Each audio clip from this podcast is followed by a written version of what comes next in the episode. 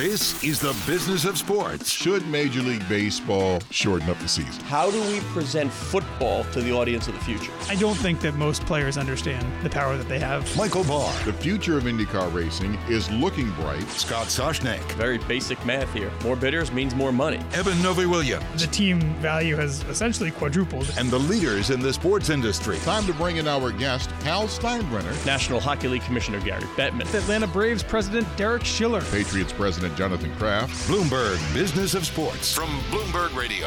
Hello, I'm Michael Barr. I'm Evan Novy-Williams. And I'm Scott Soshnick. Every week at this time, plus Mondays and Wednesdays, we explore the big money issues in the world of sports.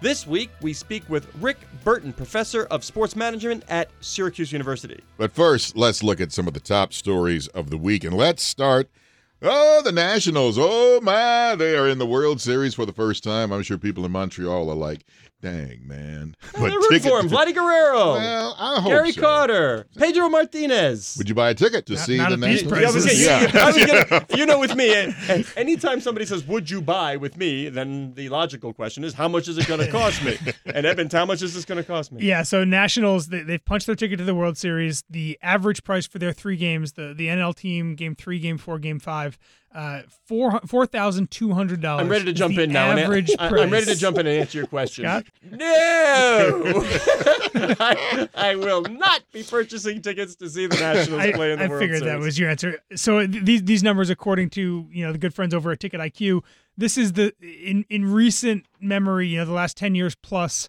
the Nationals right now are the second highest ticket we we've ever seen for for the World Series. Only trailing, you know, the Cubs back in two thousand sixteen, I think it was, when they when they finally broke that curse, and and everyone was talking about, you know, home World Series home games at Wrigley as, you know, the biggest ticket that you could imagine in sports, maybe second to the Maple Leafs in the in the Stanley Cup Finals. Uh, so, you know, certainly, you know, a first for the Nationals here, uh, one that's going to draw a lot of attention. I have an idea. Yep, because we're going to talk to Rick Burton later on about marketing and LeBron and China and all that.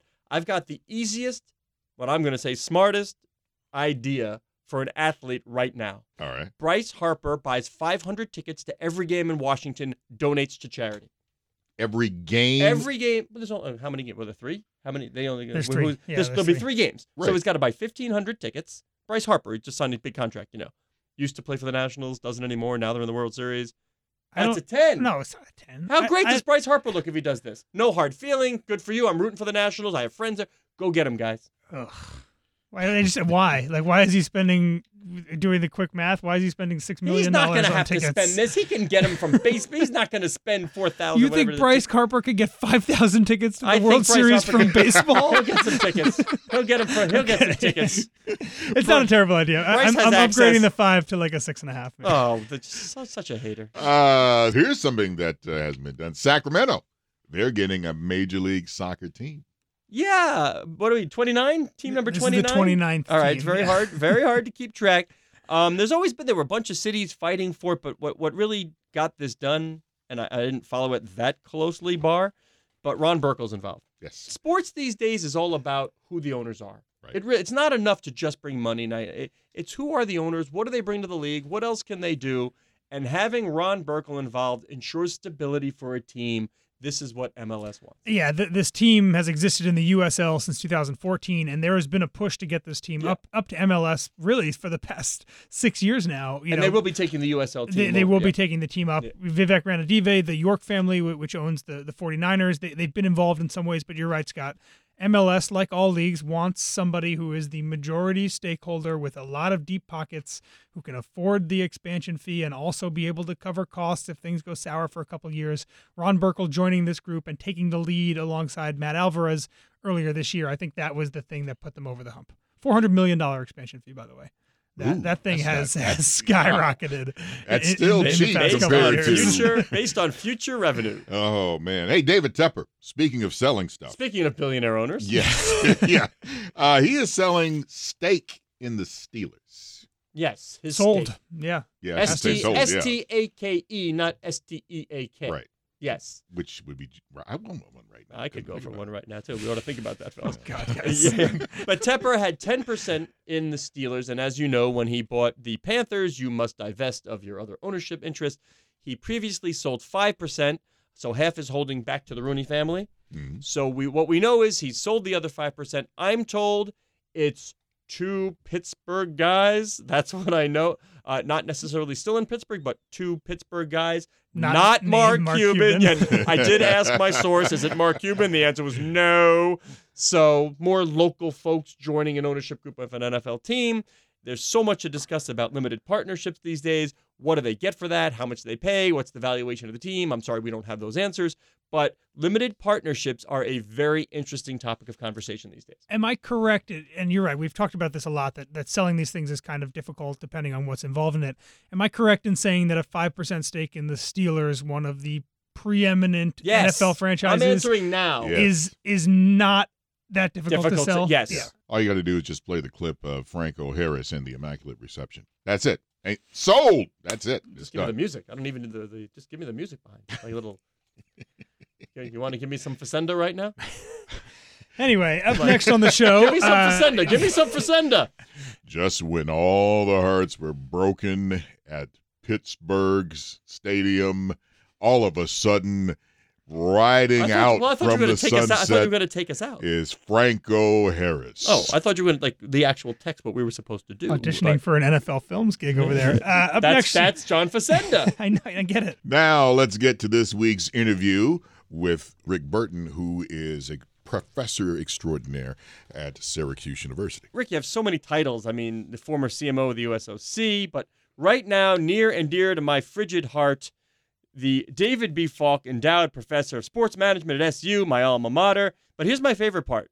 It's not just the College of Sport. It's the College of Sport and Human Dynamics.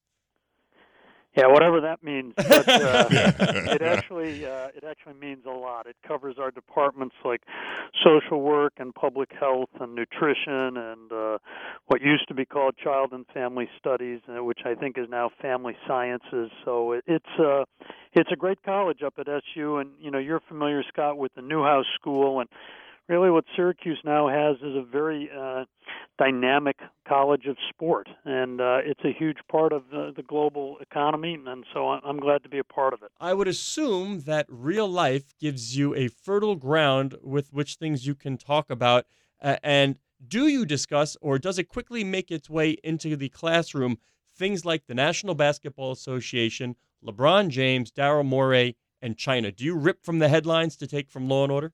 Yeah, you have to, and and and I think the kids expect it, and, and I say kids, I mean, these are college students who are kind of generally between the ages of eighteen and twenty-two, and they want to work in the sports industry, and they obviously need to be in a position where they can talk about what's really going on out there. And I guess one of my good fortunes is, you know, I previously worked in the world, uh, so it's the kind of thing where I'm not, I, sp- I hope, uninformed about what's really going on. Well, you were also a commissioner of the N B L in Australia Basketball League, so you bring so many different perspectives to this. We're trying to have an intelligent conversation about what happened between the N B A, Morey, China, LeBron. Where do you begin to make sense of it for a multi-billion dollar company, which is what the N B A is, LeBron, a almost billion dollar corporation unto himself? Where do you begin to sort of sort this all out?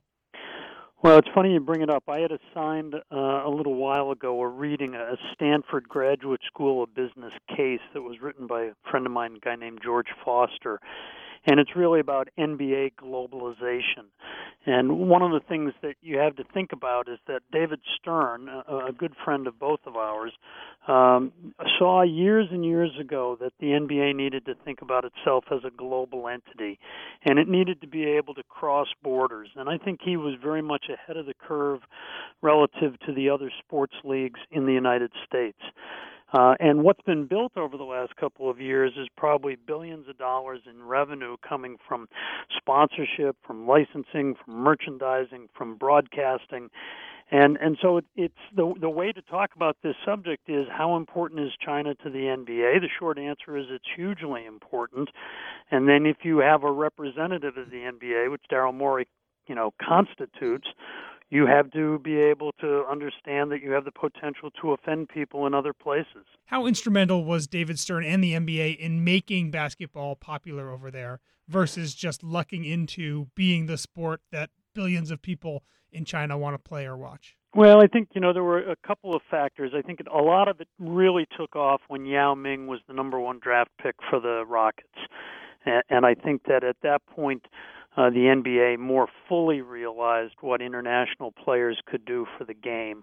Um, and, and I think I take a little bit of issue, not that you're wrong, but I think it's a way for listeners to kind of reframe or, or put in the right context. When we talk about the N F L being the biggest league in the world, I think there could be people who would challenge that and say that the English Premier League, with Manchester United and City and Liverpool and Arsenal, Are, are possibly bigger in terms of their global scope. And, and Just not I don't in revenue, di- yeah. Yeah, I don't disagree with the numbers. I mean, the N F L is massive. Um, but I think what's been going on over the last few years is that the N B A has proven that it has much more global relevance than the N F L. And and I think that when you're, you're kind of in a business school setting, you're trying to actually help people predict where are the trends relative to business. And I, you know, I, I worry for the N F L on one level because of the concussions, but I also worry just because they're not going to be able to get very many other countries to play the game and to have their children grow up with any kind of avidity for what a lot of people call American gridiron. Um, And and so I think basketball and soccer have much more upside, and, and that becomes pretty interesting to the sponsors and the way that media is going to move in the future. Does China need the N B A, or does the N B A need China? I'd be inclined to say the N B A needs China, and, and the reason for that is I read an article in Singapore one time, and it was that a Chinese representative was saying that if China wanted to create a basketball league bigger than the N B A, they could. And you have to think about scale here. They have one point five billion people, and basketball is the number one sport. And there's nothing to prevent Chinese teams from actually offering crazy money to American superstars to go and play in China. And uh, so th- there could be the possibility that China could create a league. It has one, the C B A, that could have hundreds of millions, if not a billion followers. By the way, run by Yao Ming. Yeah, and it would immediately dwarf the N B A in scale. Uh, so uh, I, I think the N B A needs China more, although the, the proper diplomatic answer would be to say they both need each other. For what it's worth, Rick, the, there are Chinese soccer teams that have done kind of this idea that you're talking about. They've offered a significant amount of money to players, certainly more than players would have gotten in Europe, and I think they've had some success, but I do think that the the Chinese league is still kind of struggling, even if that was the goal, to, to offer so much money that, that you bring the talent over. They're still kind of struggling, I think, to break into a tier that that has, you know, a lot of these incumbent European leagues already in it. Yeah, no, you're exactly right. And I think that uh, the great players of the world are always going to want to go where the great competition is. And right now, the you know the best players in the world all come to the U S and Toronto to play uh, in the N B A. Uh, but again, we we have to think about things and how they might look in the future. And, you know, does Amazon change things? Does Google or Facebook? I mean, we have to think about the new media providers and how people are going to possibly watch games, download games, uh, a la carte menus where you can buy a game. And slowly but surely, you can sometimes have the talent shift from one place to another. Uh, and, and I'm not saying that it will happen, but I think you always have to talk about the potential for it to happen. And that's why I think Adam Silver is being very thoughtful about how do I resolve this situation in China to the best of, you know, my owner's interests going forward. Mister Burton, you mentioned Adam Silver earlier. Let me ask you, how did he do in that first statement? And then why did he put out a second one? And how did that one do? I actually think he did pretty well, um, and, and I think that what he did was he protected um, the rights belief that everyone has a freedom of speech and can say anything they want, and then I think he played very much to the interests of China, which was to show the respect that I imagine they needed shown uh, in order for the N B A to continue to do the kind of business it wants in China. Uh, listen, I could be wrong about it, but I'm a fan of Adam, and I think he walked the tightrope uh, really cleanly, and it seemed that the furor over the situation was starting to die down already by about day three or day four. Uh, and so anytime you get that kind of a response, someone did a, a number of things correctly. Can you, if if you would, tried and pretend what the conversation would be like. Put yourself in Tillman Fertitta's shoes. He's the owner of the Rockets. And if there's going to be any long-standing damage, it seems perhaps it'll be the Rockets and the brand there. What do you think the conversation is, was, will be between Tillman Fertitta and Daryl Morey? You know, I, I, you, I'd like to think that Daryl would be saying, "Hey, boss, I'm I'm sorry I put us in this place," and and I would hope that the owner, recognizing that Daryl is a great G M, uh, would be saying, "Hey, guys, you know, we got to be thoughtful about this in the future. Uh, you know, the Rockets have a lot of value in China because Yao played here. Uh, we need to understand that if we say it the wrong way, it potentially hurts us." Uh, but my guess is, you know, I don't think he's taking Daryl out to the woodshed. I think he's probably just saying, "Hey, guys, let's heighten our awareness on, on issues like this. I'm not trying to take away your right to free speech, but I am telling you that, you know, if this just cost me fifty million dollars, uh, I'm not real happy about that." And I just made up the fifty million dollars. I mean, the number could be anywhere from yeah, probably five million dollars of there, to, yep. Yeah, you know, but I think it, it's probably not a bad guess that the Rockets are going to lose some kind of value, uh, and, and, you know, the owner's got to care about that. Do you think there's a, a reckoning potentially coming for, for a lot of leagues like the N B A that, that get into business with money directly tied to governments, but then when political issues pop up, suddenly they're in, you know, hot water or they're navigating thorny issues? I'm I'm not, Evan. I think the my position is that uh, a lot of things that can create headlines uh, may not really matter to both the rank and file, and even in some cases uh, to the owners or the operators of leagues. I, I wonder if we haven't reached a stage in, in pop culture or contemporary culture where, you know, if I say the sky is blue, somebody is offended by that. Uh, if I do business in this country, someone's offended by that, and I have to expect that, and I, I need to learn how to wear it um, and manage it when it happens. And I'm not saying it's right or wrong. I just think it's a reality probably of running a team or a league um, and wanting to work in a global economy. And, and I think that you can't say, "I'm never going to go into this country," or "I'm never going to go into that city because this happened. I'm going to write off that entire population because this very small percentage back here may be offended by that." Uh, it's more, I'm going to do the very best I can in the interest of my stakeholders or my investors. We're talking with Rick Burton, professor at Syracuse. But I wonder, in China or or wherever, how has this controversy impacted sports gambling on the N B A? It's a really, really good question, and, and I don't know that I can give you the answer. Uh, we know that gambling, as especially as it's approved on a state-by-state basis in the United States, is, is going to lift dramatically, and there's going to be a lot more revenue generated, at least domestically. Uh, I think in other countries where gambling is much more uh, commonplace, you're going to have to understand that Uh, it's a huge part going forward, and, and I think the systems that are going to allow easy gambling uh, are going to increase. Uh, in Australia, uh, a lot of people have apps, um, and they the app knows what sport you like. They know your betting tendencies. They make it easy for you to put a fifty-cent bet on the next cricket ball, uh, on, you know, on the next shot, on the next goal. Uh, and, and you've got a lot of people around the world that really love gambling on sport. And, and so as it relates to China, I, I'm not enough of an expert to know the tendency to gamble in China, but I have to imagine it's there. Uh, and the N B A is probably hoping to get a piece of that action relative to Chinese gambling. Mister Burton, LeBron James seemed to have stepped in it a little bit. Uh, pretty much his comments were, well, Daryl was misinformed. You know, that that's where it came. There was a lot of backlash on, on LeBron, who widely considered a, a social justice warrior, but didn't seem to take a stand on this. Is there blowback for LeBron? Did he handle it well? I don't know if he handled it well, but I'm not expecting there to be blowback. I mean, I think, uh, you know, the, the famous cliche on people like Michael Jordan and LeBron is that they transcend the game. They're bigger than the game.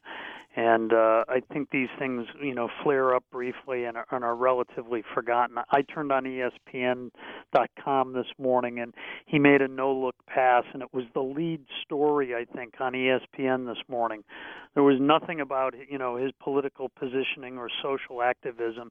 It was he had gone to the rack and, and, and at the last minute had thrown this no-look pass behind his back. And it was a good pass, You too. know, Jimmy to a guy Pitaro in the corner, loves this and Green drains the three, and everybody's happy. And it's preseason.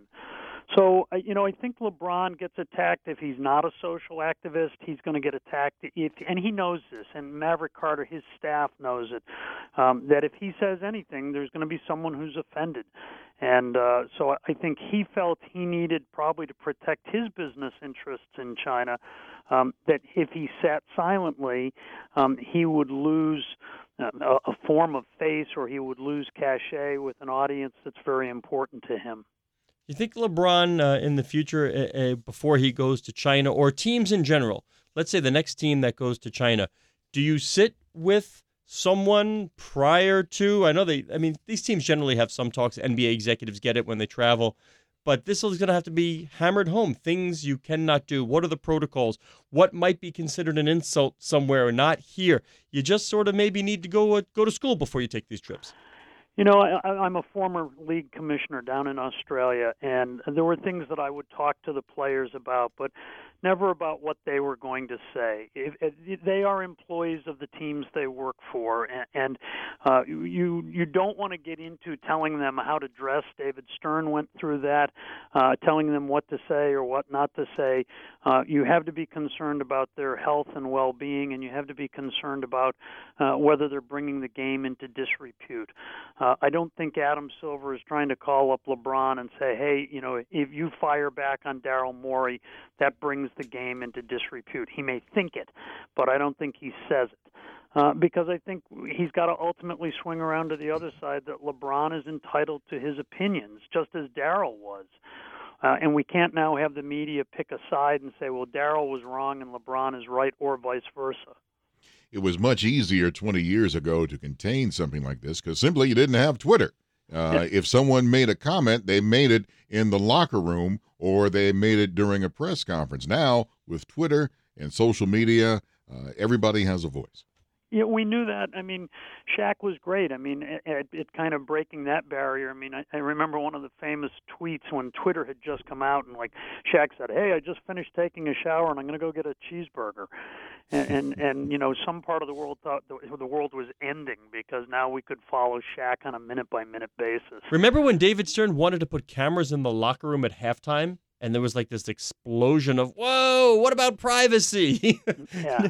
I mean, we, we've come quite a long way. And now we've got mics in the huddles, and, and the, you know, the umpires are mic'd. And, and I mean, uh, we've been, you know, we're taking the fan. They want to go into the locker room. They want to go out onto the field. And I think if you look at augmented reality, virtual reality in the future, uh, you, you know, the fan is going to want to be in the huddle with Tom Brady. And and I think we'll see that before too long because there will be cameras mounted in the helmets.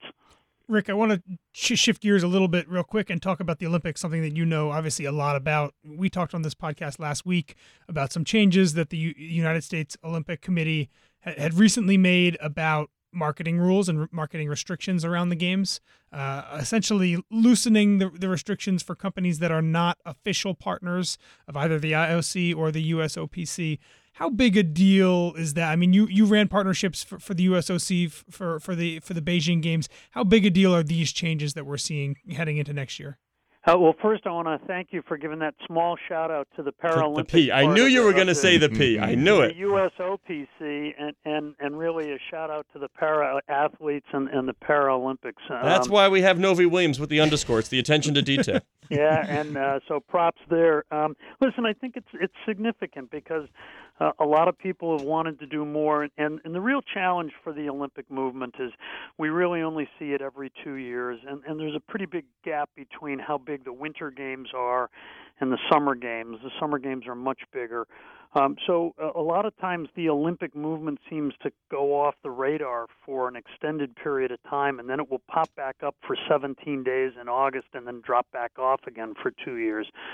Uh, if you want partners involved, you've got to probably have a larger pool of them that you can work with, and you've got to give them more access for them to keep the games front and center. And I, I think the U S O P C and the I O C understand that. It, listen, it's a tricky field, you know, filled with landmines, and that's probably a bad metaphor, but I, I think it's a good thing, and I think Sarah from the U S O P C is doing a great job of trying to contemporize, um, you know, that organization as well as the I O C. Rick Burton, the former C M O of the U S O C and professor at Syracuse, thank you so much, sir, for talking with us.